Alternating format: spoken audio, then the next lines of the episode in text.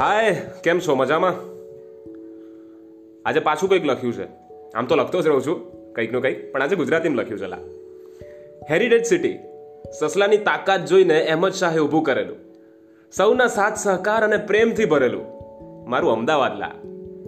ગમે એટલી ગરમી હોય, વરસાદ હોય કે ઠંડી હોય, દિવસે ધમધમતું અને રાત્રે એસજી હાઈવે પર ચમકતું.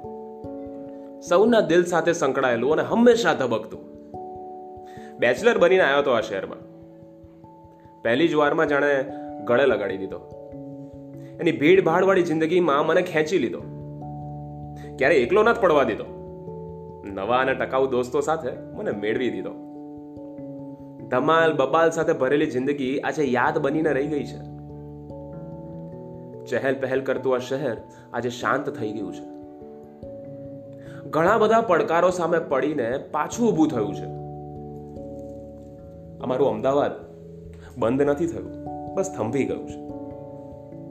ધૂળની ડમરીઓ સાથે એના જીવનની રીતનો પ્રેમ પણ આપ્યો છે. ટ્રાફિકની ગરમી સાથે મસ્ત હાઈવેની જર્નીનો લાવો પણ આપ્યો છે. બકા બકા કરીને બચકુઈ ભરી જાય એવા લોકોનો સાથ પણ આપ્યો છે. સીજી રોડ, એસજી રોડ અને એમજી રોડ આમ દરેક રોડમાં જી લગાવીને માન આપે. બધાનું માન સન્માન જાળવે.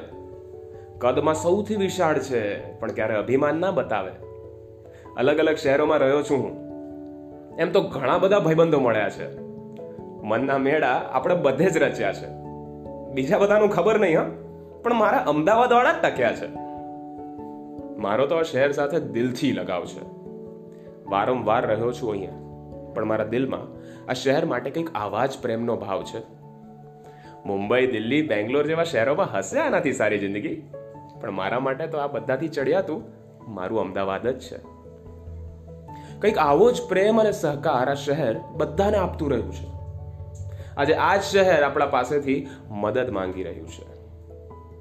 ચલો તો, ઘરે રહીએ, પરિસ્થિતિની ગંભીરતાને સમજીએ, સૌનો સાથ રાખીએ અને અમદાવાદને પહેલાની જેમ પાછું ધમધમતું કરી દઈએ.